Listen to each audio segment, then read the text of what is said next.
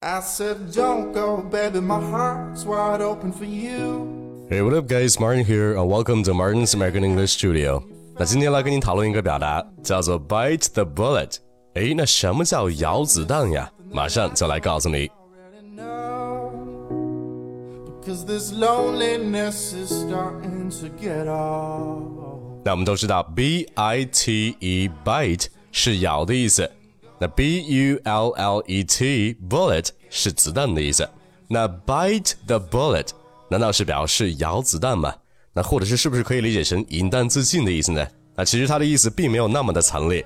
那 bite the bullet 只是表示咬紧牙关去应付某事儿，或者也可以理解成硬着头皮去对付一些很艰难的情况。那这个表达其实源自于战争时期。那在打仗的时候，士兵们接受的手术是没有麻药的。那为了忍住疼痛，士兵们只能咬住子弹来接受手术。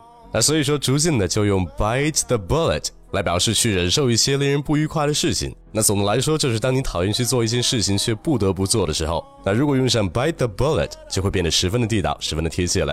哎，那比如说我最近也遇到一些困难，但是我只要咬紧牙关，就一定会挺过去的。那英文就可以说 I'll just bite the bullet and get it over with.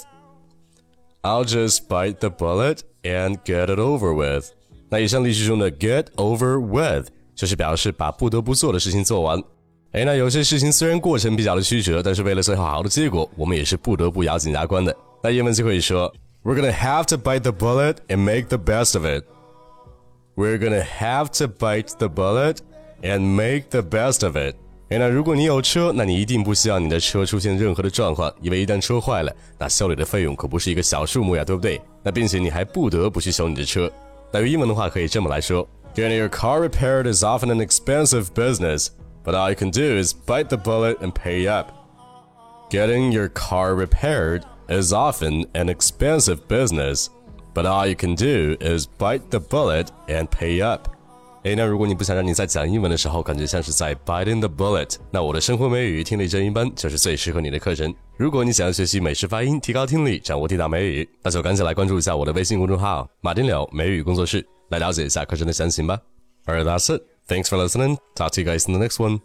Peace. Don't you know, baby, that you can't